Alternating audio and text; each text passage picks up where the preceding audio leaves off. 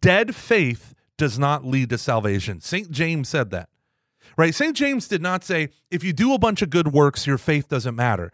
He says, my good works demonstrate my faith.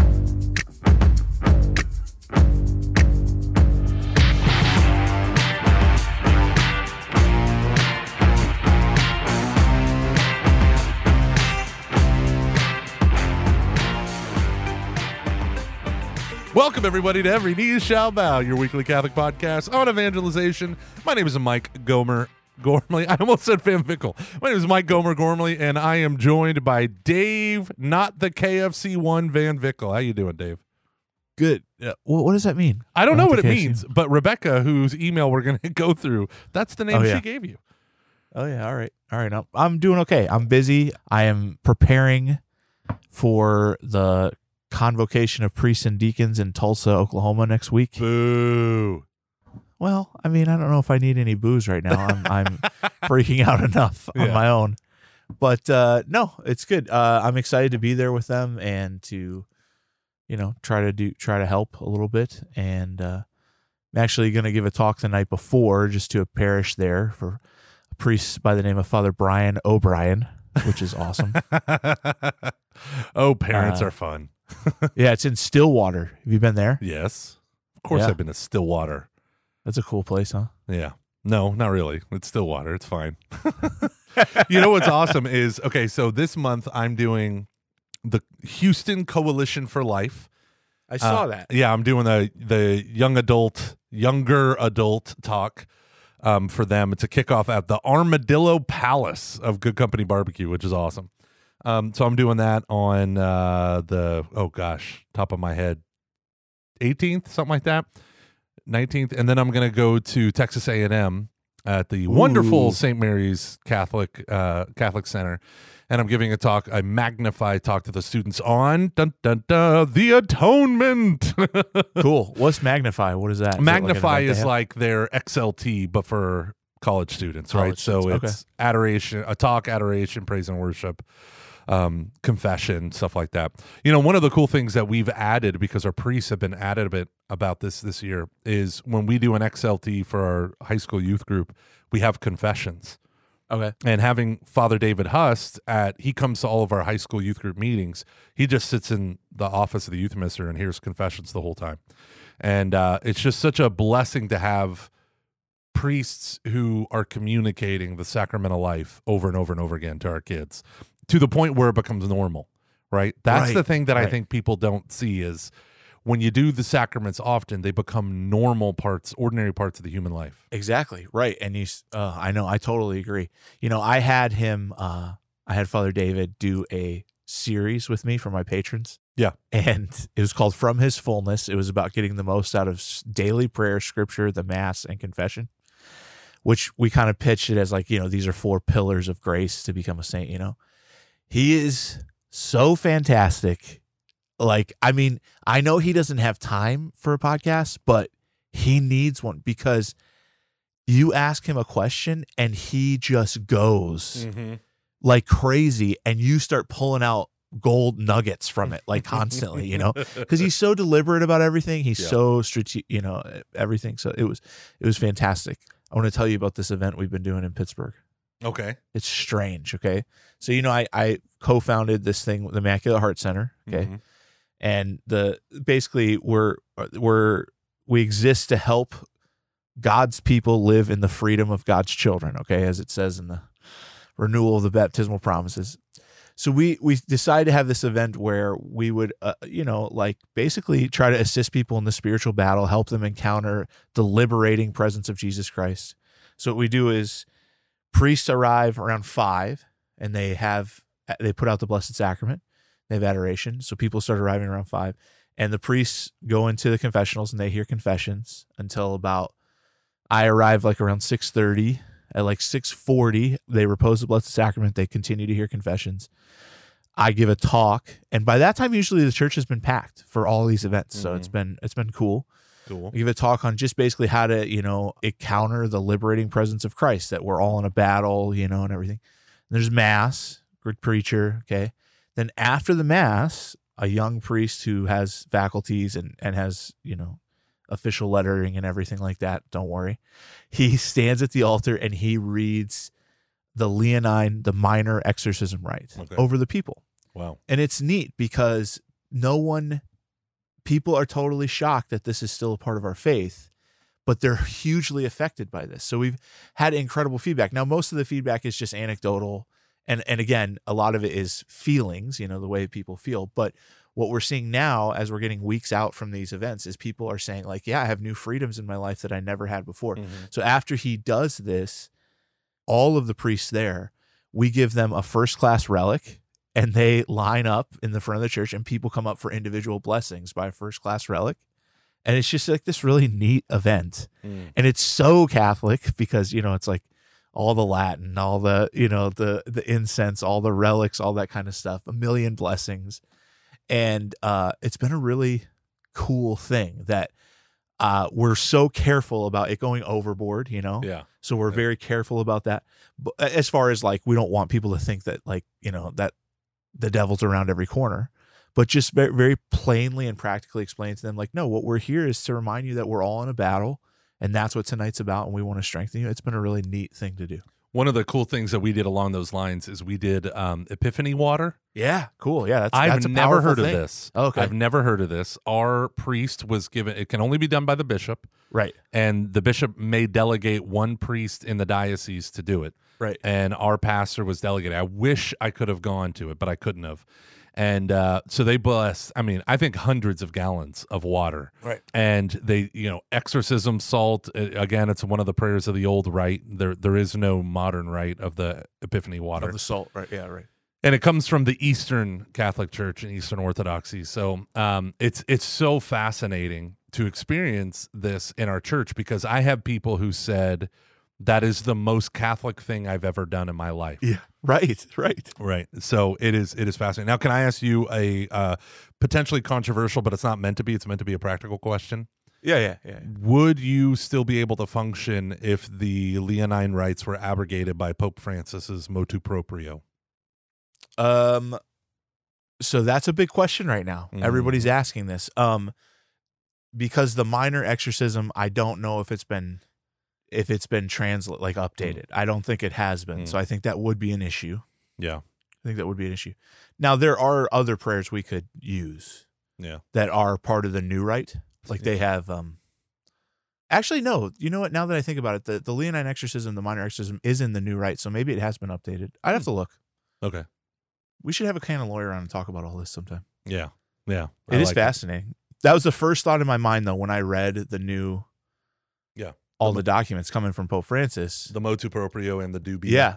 I was like, "Whoa, hold on. Can they use it for you know, because this is going to really affect Yeah. the the ministry I'm involved with, you know, they're Yeah, and Pope Francis, uh, probably more than any modern pope, probably to Leo himself, Leo the Thirteenth, has talked about Satan and exorcism. Oh, more than and- any pope in history ever. Yeah, Uh, By okay. far, yeah. So I had one um, very traditional priest say, essentially, if he abrogates the rite, I'm still going to use it. And another priest responded, "Do you think that's going to work out for you when the Pope, uh, when you act in disobedience in order to exercise, exercise a poor soul?" So Yeah, I'm I'm sad. I'm gonna miss the uh the, the exorcism conference this year, and I'm sure that'll be a big point of discussion Oh yeah, oh, there. Oh yeah. You know, but I'm gonna miss. Where's it, so. the strongest guy in Pittsburgh? How come he's not Oh, here? stop it. What No- is that? Is Nobody that even knows me. is that in a couple they, weeks? They know me as like the grumpy non-priest who sits in the back and doesn't talk to anybody.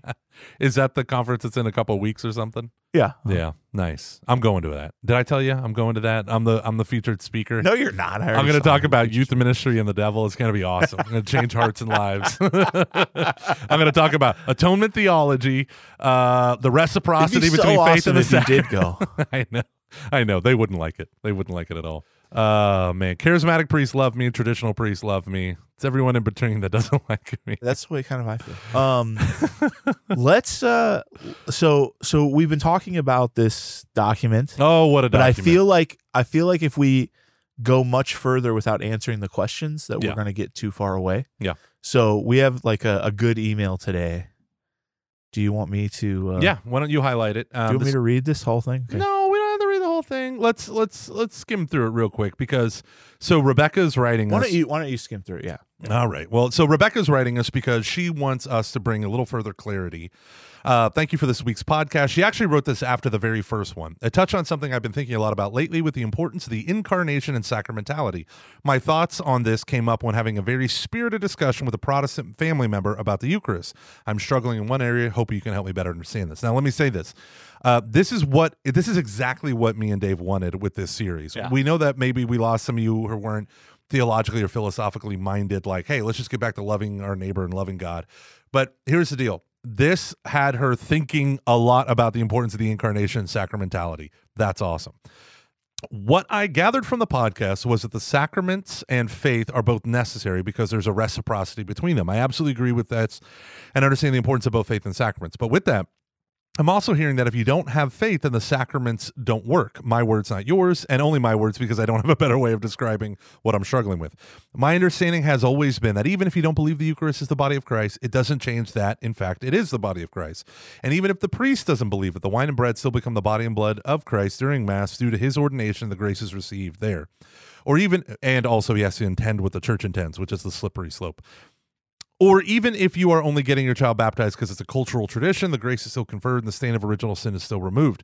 After listening to the podcast, I started to think that perhaps these things were not true. And for the sacrament to be real, then belief must be there too. Am I wrong in my original beliefs, or did I misunderstand or take it too far the tie between the sacrament and faith? Dave, why don't we break the question up here, and then we'll go through we'll go through the latter part later. Yeah, cool. I think that um, well, first of all, we have to separate uh, the Eucharist and baptism. Okay, so let's put it into two different sacraments. You know, and the Eucharist very clearly, she she stated correctly that it it does not matter whether we believe it or not. It is act sacramentally the body, blood, soul, and divinity of Jesus Christ. What this document speaks to is the effectiveness it takes within our soul.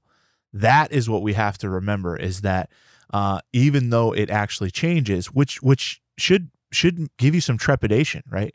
That whether you believe it or not, it truly is the body, blood, soul, and divinity of Jesus Christ. Even if you don't have faith that it is, it still is.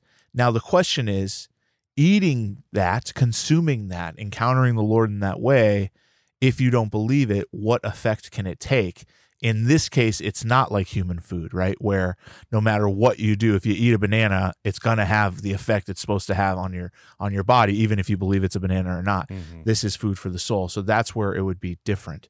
Uh, now, wh- why don't you address baptism? Because you know that's Well, we'll get to that in a second because I think one of the things that we need to, because with baptism, you have to differentiate between adult baptism and infant baptism. right. But spending time talking about faith, faith is not magic. The sacraments are not magic. When we talk about the reciprocity between faith and the sacraments, we mean, okay, what is faith? Faith is first a gift from God. Second, it's my trustful surrender to God and what he revealed. And the point of the document is when God revealed himself, he revealed himself in a sacramental way. He used creation to pass through his divine power so that we could receive it in a human way, which culminates in the incarnation, right? So the the object of faith is inherently sacramental because God reveals himself perfectly in the human nature of Christ, but he reveals himself sacramentally. So what I believe is always sacramental, what I have faith in. Right. Now, Right. let's say then I have this subjective, uh, I, I go forward to receive Holy Communion. I'm there because my mother makes me. I'm there because it's my wedding day and we are there for, you know, to get married in the church, but we don't really care. We don't believe in the dead and risen Christ. We are just there to make, you know, in-laws happy or whatever it might be. There this is where we talk about ex opere operantis right? So ex opere operato, you might have heard that before. Um, by the very deed being done, the sacrament is conferred, right? So by the priest saying the words and intending what the church intends, that the Eucharist, the the bread and wine become the body, blood, soul, and divinity of Jesus. Uh, by the very deed done, and the church emphasized that doctrine because of the Protestant Reformation. Because Protestants were saying no, it all depends upon the subjective disposition of the priest and earlier holiness movements and all this stuff. And it's like, no, Christ is faithful. Christ keeps his promises. The Holy Spirit can overcome the defect of any sinner priest. At the same time, there is what got minimized was this ex opere operantis, which is receiving or the work being done in the mode of the receiver. And St. Thomas Aquinas would say that if there is, like, if an adult comes forward for baptism and there's zero faith, you will probably have to rebaptize that adult. Right. And he uses the word rebaptism, which is pretty crazy. Right. In, um, because most of us would. in, it's insane. yeah, we would shrink away from that. Yeah. But um, it's about approaching the sacrament with sincerity. A defect that nullifies the ability of the sacrament to take care of it. What we tend to say as Catholics is the sacrament will take care of it. I know little Johnny is an atheist, but he's going to get confirmed anyway. The sac he needs all the sacramental grace he can get. But when you approach the throne of grace with insincerity, it doesn't work. St. Thomas would say that if you get baptized as an adult and you don't renounce sin, you do not get the grace of baptism, right? And so that is pretty epic. So, what we would say very clearly is the response of the sacraments. Why are you approaching the sacraments? Everything, faith in the sacraments, is towards communion with God in Christ Jesus. You live that that daily life of communion. It's through faith, through prayer, through devotion right? If you come to the sacraments, it's like coming to prayer or devotion, right? If you come to it without actually believing in Jesus or surrendering your life to him, then you're treating God like your butler, or you're just doing it to put on a show, right? And so I think Jesus Christ would say, okay, for those of you who want to come forward for Holy Communion and you don't have faith in me, you have your reward. Right. Just like doing works of charity so that you may be seen, you have your reward. That's it. Congratulations, you were seen, but you don't get eternal life, right? You don't get the grace if you approach it with insincerity, or in this case, what we're saying, a lack of faith. Jesus might more charitably say, because of your lack of faith, I can't do what I want to do inside of you. Mm. Jesus would probably say, You blind guides and hypocrites. Uh, but yeah, I, I totally get what you're saying. Um, and it's an issue. And, and here's the thing, you know, I have to go back to a, a phrase that Sherry Weddell constantly uses. Uh, rather than take a label, take a story, right? Yeah. Or she, I mean, I'm I'm butchering whatever she says, but but uh, in each person's, I mean, we don't know the level of faith. Like we can we can look and see. We don't know the level of faith each person approaches the sacrament with, and and again, it's not it's not an all or nothing thing. It could be, but in most cases, it's a yeah, I believe in it, but what is the level of faith there? I mean, what what do I really want out of this? And so we're talking about like w- like getting into questions like what does this person's th- think what does this person think God is? What does this person to think God wants to do for them? I mean, those are all valid questions that are going to yeah. uh, affect how they approach the sacraments. So one day I was talking on or about RCIA. I was at an event by the archdiocese and it was like group discussion. And I said, you know, you cannot just give the sacrament of baptism away because someone has good enough in attendance. And this guy started yelling at me in front of everyone. Yeah. How dare you? Who do you think you are? Who do you think you are? Some judge? You get to decide someone's eternal life. Who do you, you know, all this stuff. And uh, when he was done, I just looked at him and I said, What are the rites that we do before Easter Vigil? And he's like, Oh, well, I don't know what you're talking about. I was like, The three rites that we do. What do we call those during Lent that we do before the Easter Vigil? Right. They're called the scrutinies. the whole point of the scrutinies are to scrutinize the individual to see if they are already living a gospel centered life. Call like you're not allowed to enter the catechumenate unless you have an understanding of Catholic doctrine, a basic understanding, and you have uh, uh you call on God regularly in prayer, and you have a desire for the sacraments. And yet, what do we find over and over again? We don't even have that at the end of the catechumenate. Right. Yeah. Right. And that's just to get it like read the rite of reception or not rite of reception, rite of welcome, rite of acceptance, whatever the the the catechumenate one is, not the candidate one. It'll say it has these criteria in the paragraphs. And I just said, okay, so you're saying if anyone presents themselves regardless, I said, and yet over and over again, the church asks the pastor and those the pastor empowers empowers to Right. This isn't just a cute little thing. Right. Yeah. Exactly. this is a Right. new way of life. So a so, new way of life. So can I just tell you? So last night, as I was like re looking at this document, I was realizing what an issue it is that we don't know what normal is. Yeah. So like for instance, we get we got one email where someone says like, "Well, what shouldn't we shouldn't we convey the sacrament because what if the sacrament gives the grace needed for that person's conversion?" Okay, Hmm. and and this is the problem I think is that we kind of consider it a a, a one sum sum game here, right? Like we're all or nothing, where it's like, well, they're just going to leave and we'll never have a chance to get them because we don't have an evangelizing church. Yeah. So it's not like we're so it's like it's kind of like the sacraments are it for us. You know, people feel like they're in this kind of corner here. Like if we, we don't have anything else besides the sacraments and and and we have to realize like hold on a second. We're supposed to be an evangelizing church. Like there's a whole lot more to the church than just the sacraments. The sacraments are the way, the center, right? The the reason that we're that we're part of this church. But don't forget, like we have to introduce them to the person of Jesus Christ first.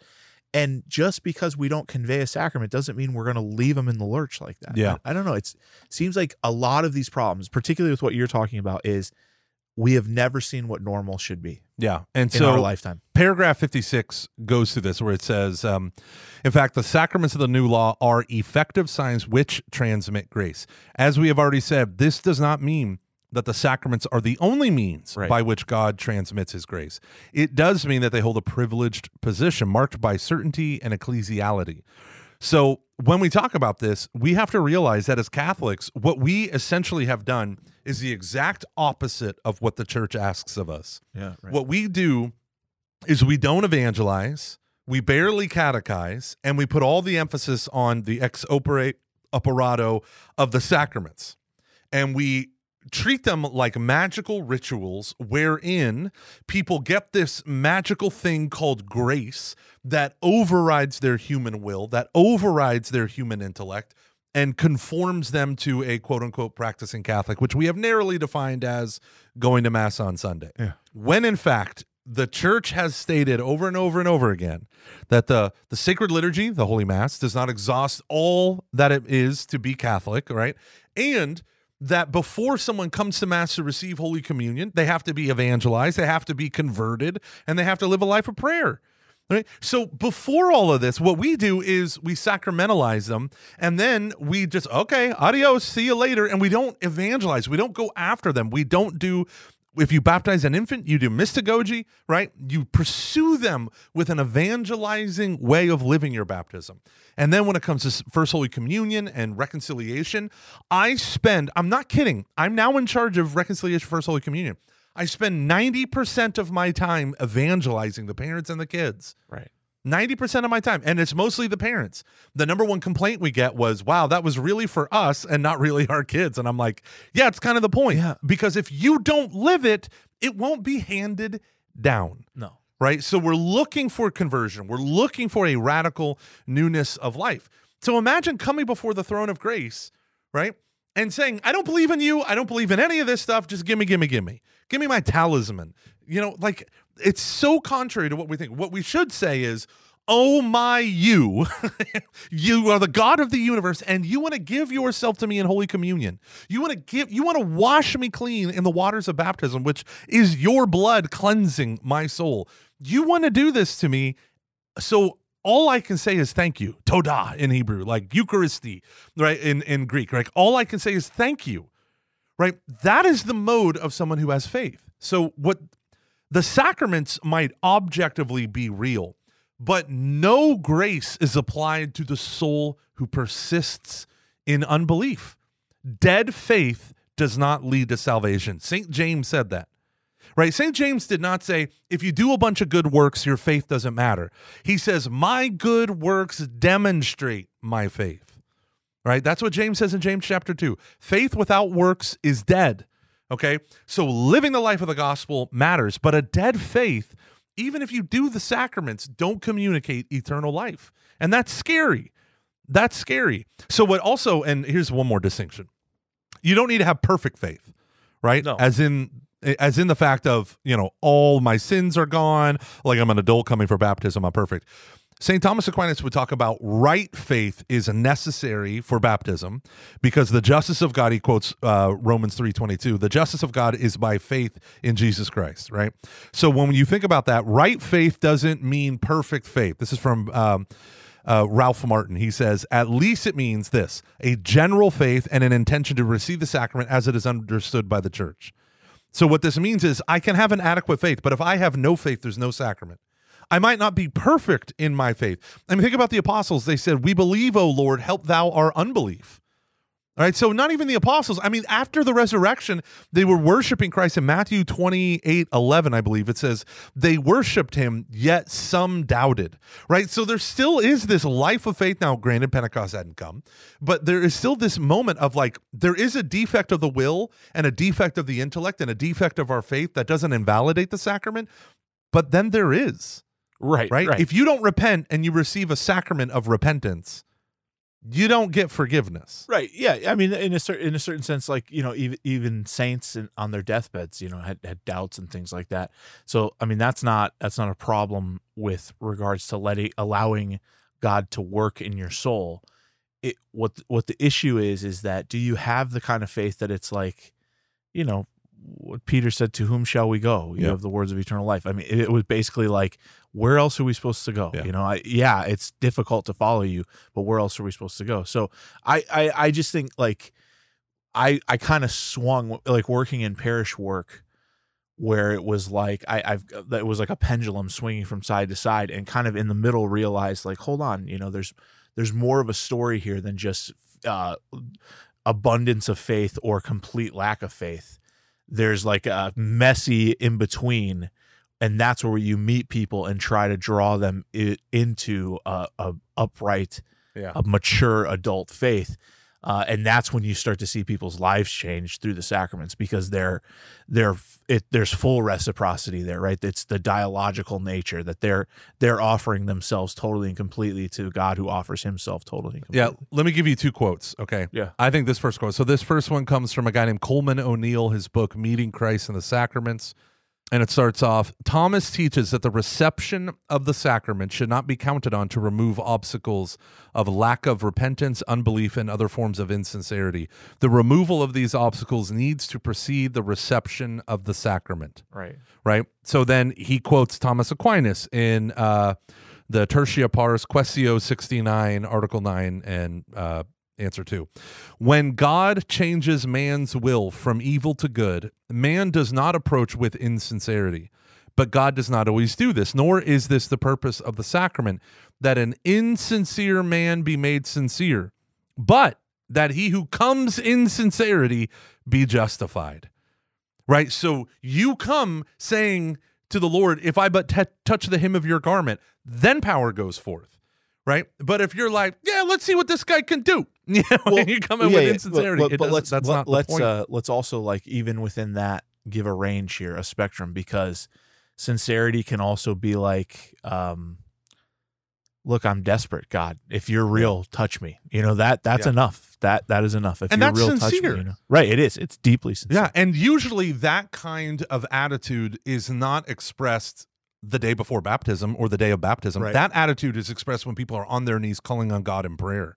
And if we are evangelizers, we're also prayer warriors and we're praying with those people, the people who are desperate. Like today, I have a phone call with a man. Uh, I don't know if you've ever been like this, David, but um, working in parish work, uh, parents of adult children who have strayed from the faith Yeah. and who maybe are showing a slight sign of return immediately start like, call him, Yeah, talk to him, right, sit right, down with right, him, yeah, you know. So this woman, um, after a Eucharistic procession that we did on our campus, um, which was just amazing, uh, she said, "I need to talk to you. My adult son is getting divorced, and it's brutal. This woman is malicious. How she's like ripping him apart, Yeah. and and the the details that she gave me are are like bone chillingly cold. Like Yeah. and she said, What advice you give me? I said, Tell him to sell all of his possessions to pay for a lawyer because he needs the best divorce lawyer because this woman is going to skin him alive and laugh the whole time. And she's like, Oh my gosh. Yeah. And I go, And you know, you can give him my number and I'll call him. but what happens in this moment? The, the day she serves him with papers, which is the first time he ever heard of getting a divorce, um, you know, his whole life fell apart. What did he do the next day? He went to church. Yeah. Of course. Yeah. Right. And I've had this happen so many times, especially for men.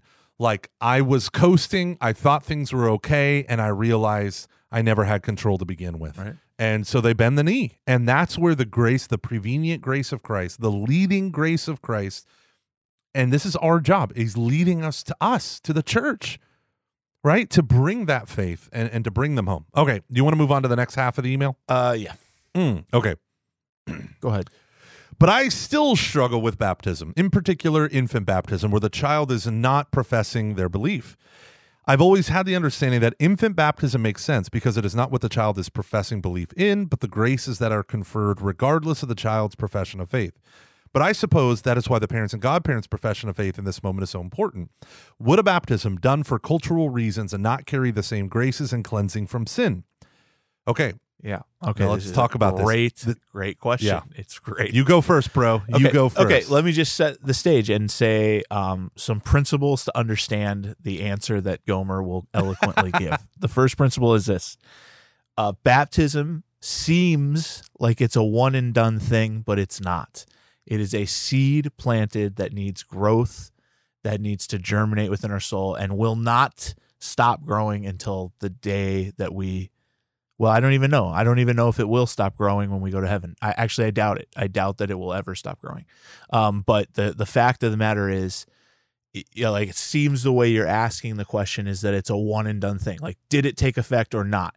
And there are aspects to the sacraments that do have that, like the, for instance, the change of character. Okay, but there are uh, greater aspects of the sacrament that are should be seen as more of a flowering, right, over a lifetime of a person's life that they respond to the grace of that sacrament. So, first of all, kind of understand it that way, okay, that you it's not a one and done thing, okay? Second of all, uh it, it it is the kind of thing that we do respond to, but again, you don't respond to necessarily on that date, right? That a child and this is why it gets into the question of well, should you have a child baptized if there's no intention of living in the faith? That becomes a very messy question, okay? Um, because what is expected is that the parents will raise their child in a way that he will, he or she will have a chance to respond to have the dialogical nature of that sacrament come to fruit within Yeah. the child's life. Yeah. You want to go? Well, so what I would say is first and foremost we need to understand let's let's look at the catechism of the Catholic Church on infant baptism. Born with a fa- oh, paragraph 1250, how dare I? Born with a fallen human nature and tainted by original sin, children also have the need of a new birth and baptism to be freed from the power of darkness and brought into the realm of the freedom of the children of God. Oh, wow, freedom of the children of God. That'd be a great program. To which all men are called. The sheer gratuitousness of the grace of salvation is particularly manifest in infant baptism. The church and the parents would deny a child the priceless grace of becoming a child of God were they not to confer baptism shortly after birth. The Code of Canon Law recommends three weeks. Christian parents will recognize this practice also in course, blah, blah, blah. Now, why do we do baptism for infants? First and foremost, the faith of the church precedes the faith of the individual right? The faith of the church precedes any individual faith. I didn't give myself faith. I didn't baptize myself. I didn't preach to me.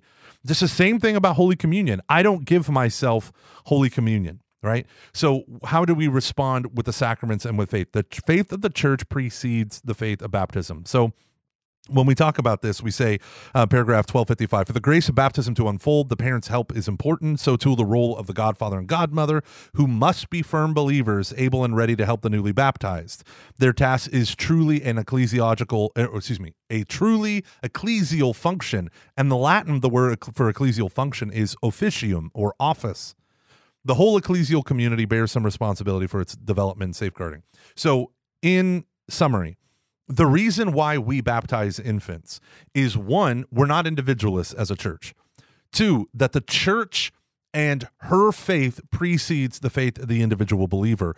But three, it, rests upon the community of faith between the parents and godparents, right? So this means that faith is required for the sacrament of baptism for infants. It is precisely the faith of the parents.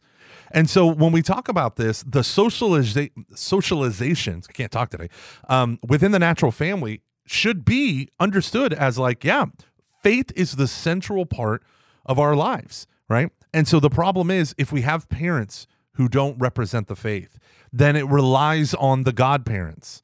If we have godparents who aren't living a Christian life, then we cannot baptize babies. We cannot baptize babies. There has to be a founding hope that the baby can be raised in the faith. If the baby cannot be raised in the faith, we do not baptize babies because there is no preceding and accompanying faith. Yeah, uh, and and to Gomer's point about the church, the church's faith preceding our faith, uh, you know, the church has the right to claim an individual. Period. I mean, that's that's a long, long standing teaching of the church that the church has the right to take an individual into herself, right? And um, there are a lot of effects of baptism that the church can do based on a future faith, you know. So, but I, I, I, I think that like once again, going back to this idea of like we are so far from what Gomer just said in most parishes. There is no one who is denied baptism these days. Yeah. Almost no one. Almost no one. Um, and so uh, once again, we we just don't have any idea what it should look like.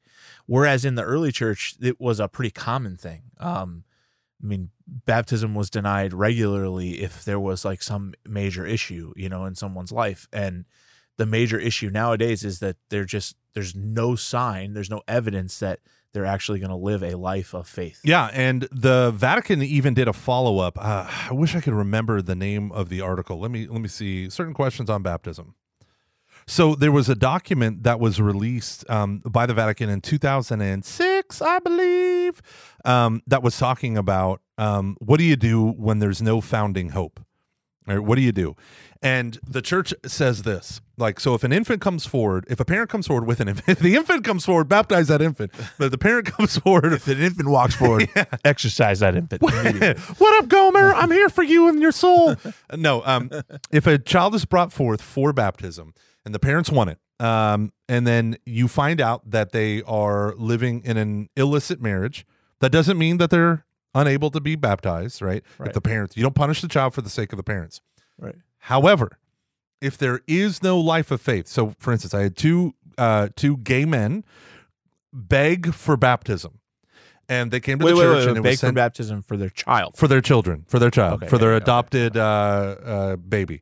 And so they came, and I sat down, and I've told the story before, but for three hours, I talked with them, preached the gospel to them. They cried. They, you know, talked more about the faith. I told them if they want to come to mass, I will sit with them.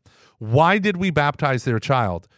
Because their godmother, the woman who was proposed to be the godmother, was their next door neighbor, and takes them to takes that baby sometimes even to daily mass, but has taken that baby every single Sunday to mass before they even came asking for holy baptism. That's insane. So that presents what we call a founding hope. If it's not going to be the parent, the wider community. That's the whole point of godparents. That's the whole point.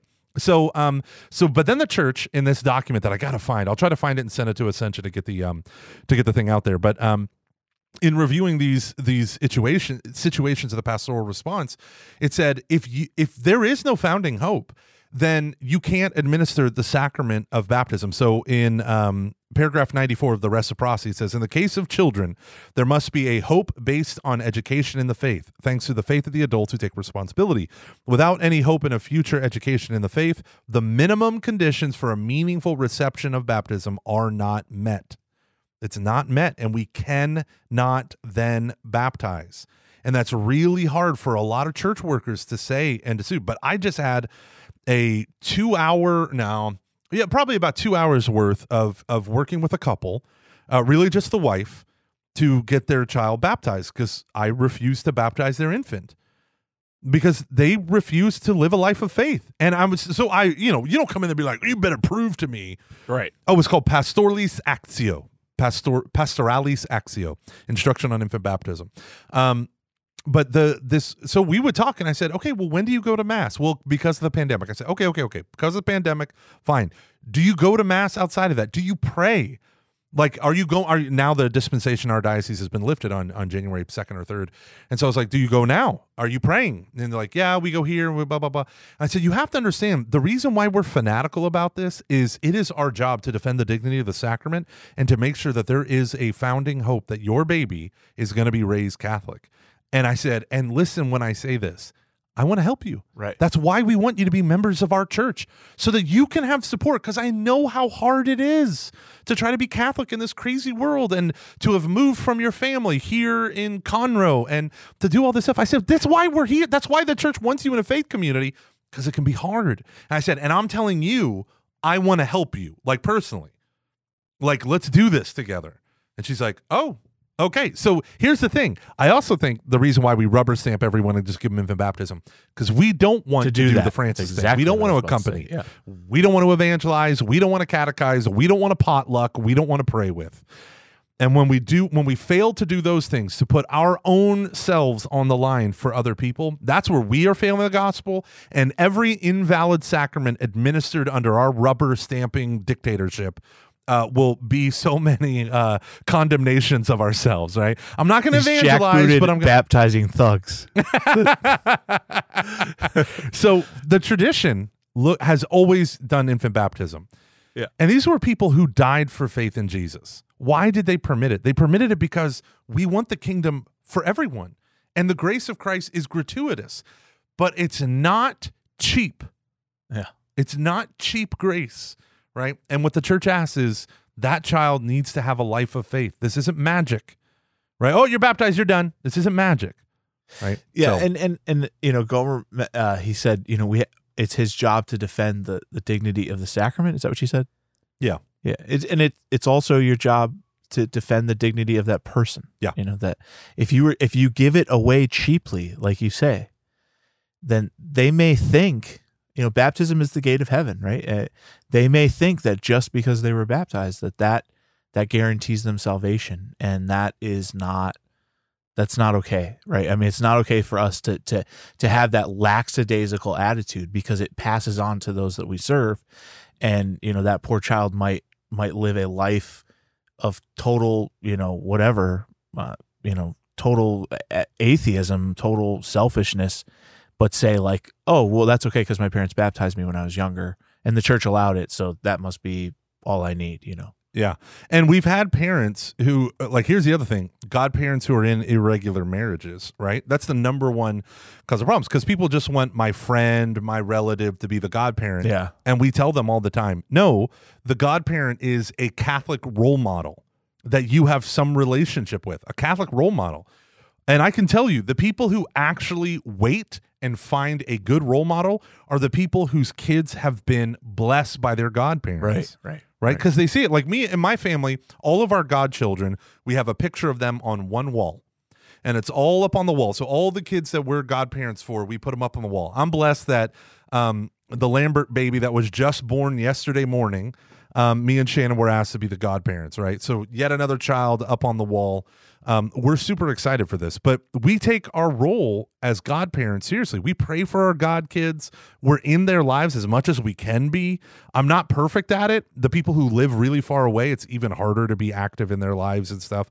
But um, I'm telling you, we got they charge a significant amount I make a sweet thousand dollars off of every child that I'm the godparent for.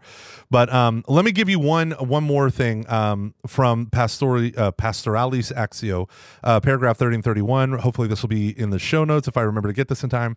Um, it sometimes happens that pastors are approached by parents who have little faith and practice their religion only occasionally, or even by non Christian parents who request baptism for their children for reasons that deserve consideration. In this case, the pastor will endeavor by means of clear sighted and understanding dialogue to arouse the parents' interest in the sacrament they are requesting and to make them aware of the responsibility they are assuming. In fact, the church can only accede to the desire of these parents, that is, those parents with little or no faith or non Christians. They can only um, accede to the desire of these parents if they give an assurance that once the child is baptized, will be given the benefit of Christian upbringing required by the sacrament. The church must have a well founded hope that the baptism will bear fruit. Fort.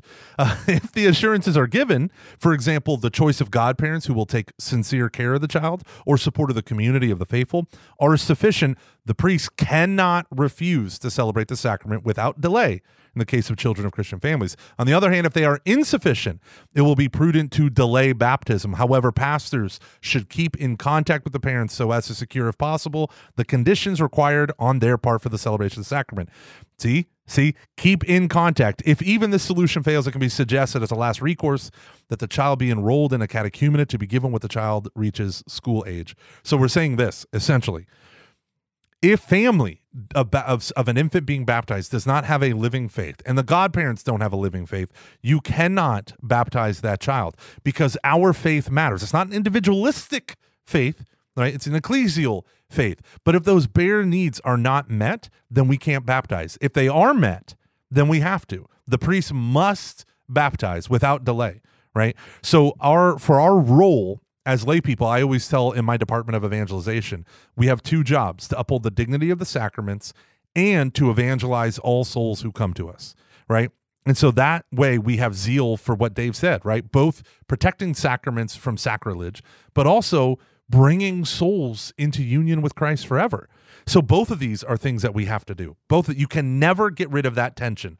The moment you give away a sacrament for those who do not have faith, you are ruining their ability to have faith, right? So this is a you're ruining for them the the grace of the sacrament to be unleashed in their life. It's just like priests who don't call out sins and demand repentance of sins. You're cheapening people's ability to be free, right? Right. Right. Right. The bondage is there whether they know it or not. Ugh. So there's like several other questions in this email that I think we should address, but we're at 47 minutes here. Oh no, oh no, oh no. What shall we do? Hey, how about this? What if we did a lightning round after the commercial break? Boom. Boom. All right, ladies and gentlemen, email us eksb at ascensionpress.com. We would love to talk with you. We would love to answer your questions. We would love to walk with you through this crazy means of evangelizing souls in such a crazy, contradictory world. eksb at ascensionpress.com.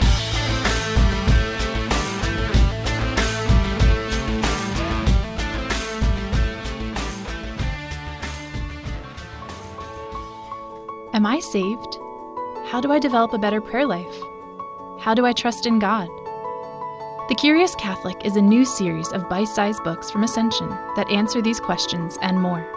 The Curious Catholic features small books from various authors that provide busy Catholics ways to go deeper into spiritual questions. The first three titles in the series are from Father Mike Schmitz, host of the Bible in a Year podcast.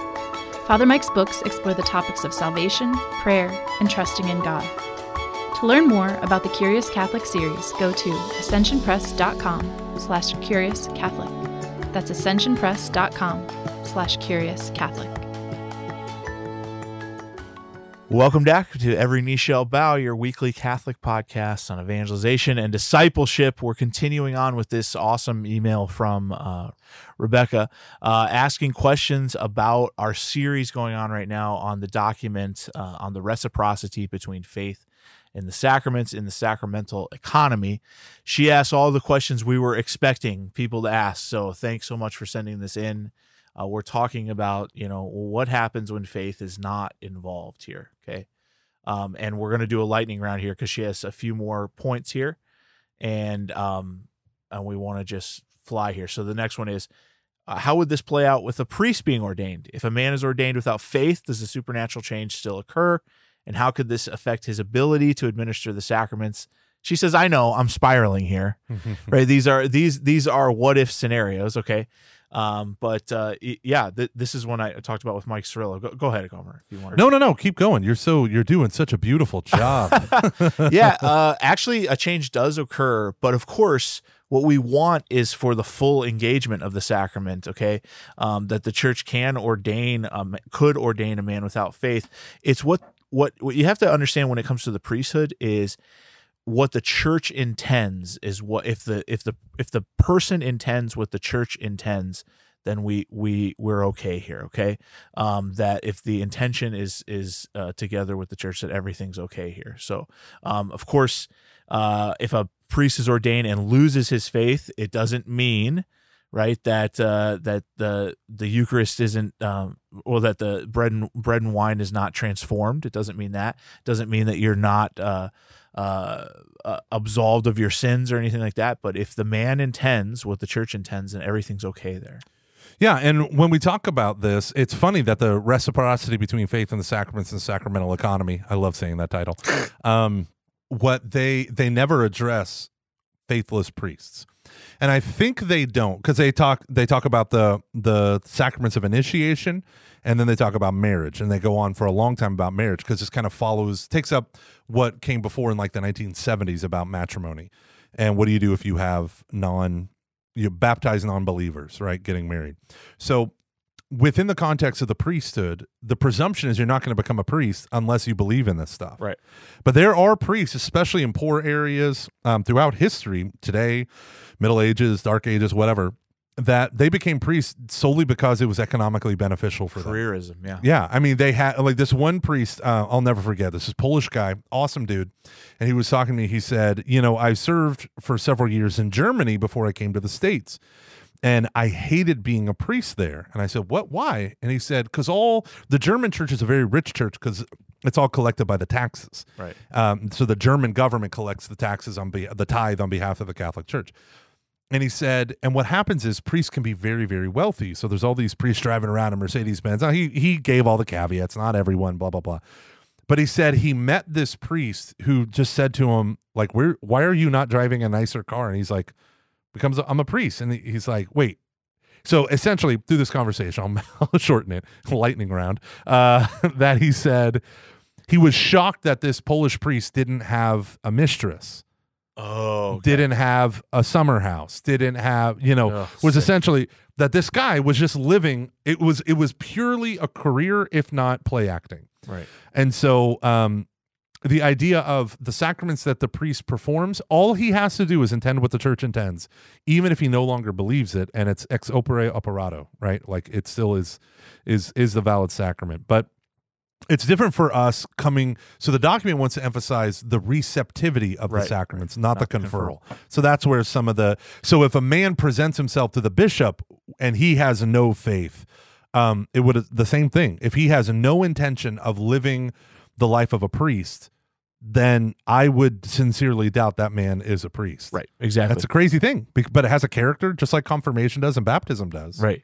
Uh, then she says, oddly, this all makes sense to me for marriage and confession. Without a contrite heart, a confession wouldn't be valid. Yeah. Uh, although I just want to point out, yeah, a contrition of will is what's necessary for a confession to be valid. You don't, you don't necessarily have to feel, yeah have all the feels of sadness and confession. Although that's great, but contrition of will is what's necessary. And then, and then she says, uh, and without faith, a marriage could be invalid and annulled. That's a sticky wicket that you got into. so let me let me address this straight from yeah, go ahead. straight from the document, paragraph 168, the necessity of intention. As we have said, the traditional doctrine of the sacraments includes the conviction that the sacrament requires at least the intention to do what the church does. Okay, the intention to do what the church does. And here's the quote All these sacraments are realized by three elements of things as matter, of words as form, and of the person of the minister who confers the sacrament with the intention of doing what the church does. Cum intenzione faci. Okay, I'm not going to do that. if one of them is missing, the sacrament is not performed. If one of them is missing, the sacrament is not performed. The correct matter, the right words, the form, and the intention, Intention. of doing what the church does. According to the common opinion of Latin theology, the ministers of the sacrament of marriage are the spouses who reciprocally donate their marriage. In the case of sacramental marriage, at least the intention to perform a natural marriage is required. Right? So when a non believer, when an unbaptized person marries a Catholic, they do not have a sacramental marriage. They have a natural marriage. Right. Totally good, in line with the church. You can receive Holy Communion, but it is not sacramental. If you marry a Protestant who was baptized, that's a sacramental marriage. Okay. Now, natural marriage, as the church understands it, includes as essential properties indissolubility, fidelity, and ordering to the good of the spouses and the good of the offspring. Therefore, if the intention to enter into marriage does not include these properties, at least implicitly, there's a serious lack of intention capable, capable of calling into question the very existence of natural marriage, which is a necessity uh, the necessary basis for a sacramental marriage. So, what do we mean by all that? If you are getting married and you make your wife, uh, your fiance, sign a prenup, Right. you are anticipating dissolubility, right? If you are a serial adulterer, cheater, and then you get married and you have no intention of putting away your mistress, Right. you have lost fidelity, right? And that is why um, adultery can actually uh, trigger an annulment case, the granting, the declaration of an annulment of nullity, because if there is a repeated pattern of a lack of fidelity, Right. and I have worked on several annulment cases where that was the cause, and ordering to the good of spouses, the good of the offspring. So again, if the if the minister doesn't intend what the church intends, and in the sacrament of matrimony, you have to at least implicitly intend what the church intends but they're going to sterilize themselves and never have kids right they are okay with having an open marriage or or something like or that just or even more simple, just failure to bond. They they're not planning to make a marriage. Yeah. They're not pla- they, they have never had that plan to actually live as uh, as a family and not as just a single person in conjunction with another single person. Yeah. It, it's sad. yeah same uh, pope benedict the 16th talks about how an absence of faith can damage the goods of marriage. Um, and francis points out how the root of the marriage crisis lies in a crisis of knowledge enlightened by faith and evokes a lack of faith as a possible motive for simulation in consent that people fake it because they don't really care. See that's the problem is if you don't really believe in christ then you'll go through this little ritual to make the in-laws happy right and that's a problem Right, right that's right. a deep problem Well, th- this has been uh, great email, Rebecca. Honestly, thank you so much for sending it in. As always, if anyone has any questions, even if it's like 20 questions like Rebecca had, please email us at eksb at ascensionpress.com. We love hearing from you guys, and we've gotten a bunch of emails lately. Uh, Gomer, I think E and D, or D and E, sorry, I don't know why I said an opposite. Uh, D and E in the document is what we're going to discuss next. I think so. Yeah, I think so. D and E. So review D. I don't and E. remember. No, I look. I looked at the last episode from before last, and I think that was it. So D and E is what we'll discuss next week. And uh, yeah, I hope uh, if you live in Tulsa, come out and see me uh, Sunday night. And if you live in Houston, go by and just honk in front of Gomer's house. yeah, it's going to be awesome. Houston Coalition for Life. God bless you God all. bless. Bye.